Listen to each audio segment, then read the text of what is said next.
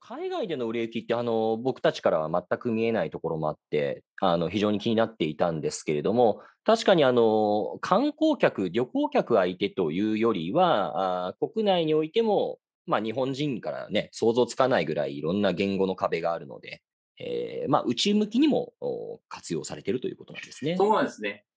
あの、ちょっと、こここれちょっと今、金額書いてないんですけど、まあ、イメージ的にはこんな感じで伸びたんですよね。ああなるほど。まあ、7倍ぐらい伸びていったんですけど、ええええこれは Amazon の売り上げとか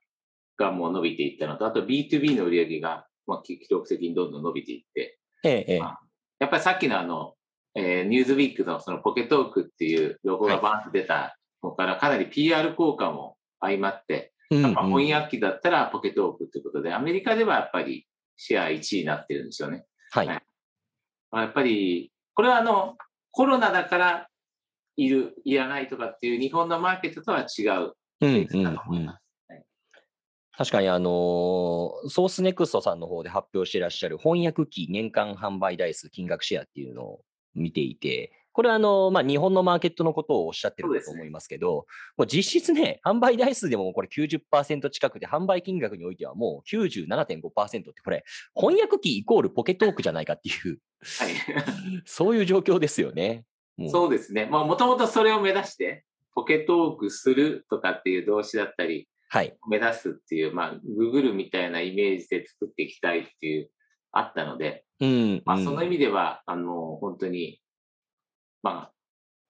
まあ、こういった翻訳機イコールポケトークっていうブランドイメージには、一旦、まあ、その作れたのかなと。なただ、まあ、今後開国していくと、また私どももちゃんとプロモーションやっていきますので、ええ本番はここからだと思ってますよね。ええうんはいうん本当のうんマーケットはこれから伸びるし、すごい、あの、まあ、どの人も必要になるんじゃないでしょうか。多うんうん分、外国人の人がそこまで溢れていったら、そんなたくさんの言葉を喋れる人はむほとんどいないので、うん商売上やっぱり私は影響が出るんだろうなと思ってるんですよね。なるほど、なるほどはい。これ、あの、ハードとしてのポケトークもそうですけれども、まあ、ポケトーク、まあ、字幕のインパクトそうも大ですきいですよね。あの、ドラえもんの道具の中で何が欲しいって聞かれると、まあ、僕は一番はどこ、あの、どこでもドアなんですけれども、はいやっぱり2番目ぐらいにあの翻訳こんにゃく欲しいよなって思いますもんね。なんか5つの中に入るみたい ですね。秘密うん。ナンバーそういう意味で言うファイブと、もうそりゃあまあもう作って、本当にそれが機能するのであれば、それだけでものすごいあのいろんな人のニーズっていうのはもう鼻から明確だっていう、これほど分かりやすいプロダクトもないのかなというふうには思いますね。私どもはでもその中でまだ始まったばっかりだなと思ってるんですよね。ええ例えばエアポートみたいなここにつけたら全部その言葉で聞こえるとか、はい全部日本語で入るとか、ええうんうんうん実際はそれはもうできると思うんですよね。でも時間の問題だと思うんですけど、はいまあ我々いろんな形で進化しながら今回ズームとかにも対応しましたけど、はい本当の、本当に言葉の壁をなくそうっていう、まあ真剣に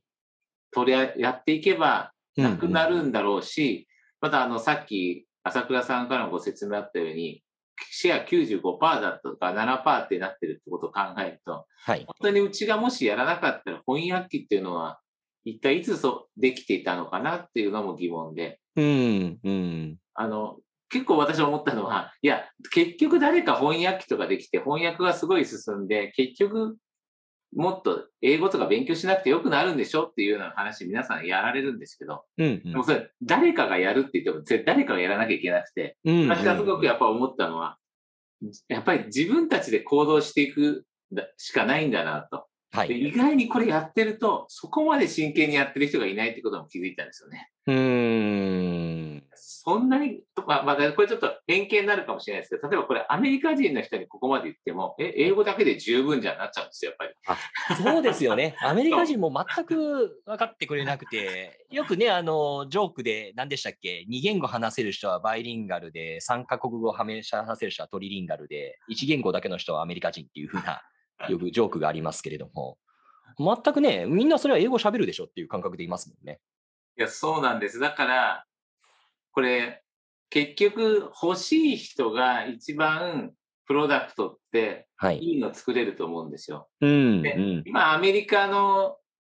圧倒的に、まあ、一強勝ちになってるんですけど、はい。これに関して言えば、そこまでの僕はなんかエンスジアズムはないと思うんですよね。うんうんここまでやろうっていう、はい。それは必要としてないからだと思うんですよね。ええええだからこそこれは勝ち目があると思うんですよ。うんうんうんうん。逆に彼らからは出てこない発想だし、うん日。本人、まあ、ひょっとしたら韓国なんかもあり得るかもしれないですけど、こういう、まあ、英語のよような、まあ、ユニバーサルな言語の習得で苦労している人たちだからこそっていうことなのかもしれませんね。でもここはドメスティックだからとかグローバルと関係なく、やっぱり日本人が一番多分感じてることでしょうね。うん英語ができないとか、うん英語ができなくて損しているとか、うんうんあとその人数も韓国よりも2.5倍ぐらい人口多いですし、そうですね。あらゆる面で僕はやっぱり日本が一番求めてるものだなと思いますね、世う界。んう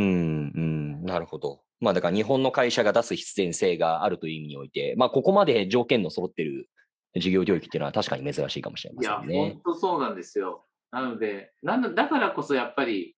あの、アメリカとかでも、まあ、まだマーケット小さいですけど、なんとか頑張れてるんだなと思います。うんうん